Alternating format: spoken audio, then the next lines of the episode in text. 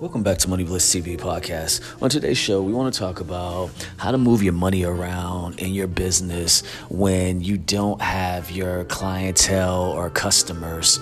Now, a lot of people look at this as you know, manufacturing your cash flow based on your credit cards. And when you deal with a lot of the banks, they talk about once you have a credit card with them, such as, uh, let's say, SunTrust. When I went to SunTrust, I got a credit card with them.